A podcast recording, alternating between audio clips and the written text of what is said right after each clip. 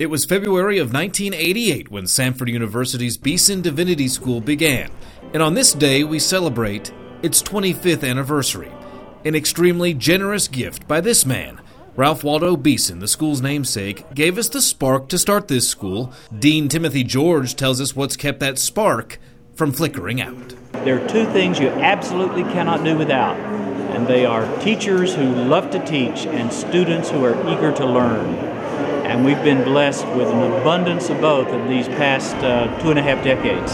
All the credit has to go to the Lord and the way He's worked powerfully in people's lives. But it's been wonderful to see just the faithfulness of my students. I've learned so much from them about what it means to be faithful to the calling that God has given them, even when it's difficult.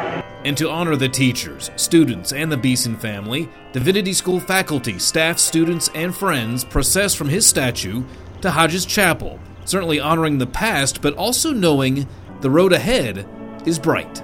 The future is as bright as the promises of God. I trust when Beeson celebrates its 50th anniversary 25 years from now, it'll still be strong in its doctrinal evangelical commitments. It'll still have a passion for individuals, for Jesus Christ, and still be training men and women for the service of the church. I think we've laid a good foundation for the future here. I think Beeson Divinity School will be committed to the gospel and to its advancement around the world. And the gospel is absolutely necessary for human flourishing.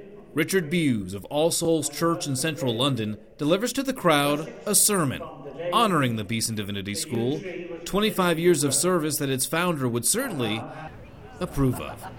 What would he think if he were with us today on the 25th anniversary? Well, in my heart, I really hope and I do believe that he would be grateful that we have tried to be faithful to the vision he gave us. And that vision was to create an evangelical, interdenominational, theologically solid, and biblical approach to theological education, and to keep in mind the importance of training men and women for service in the Church of Jesus Christ.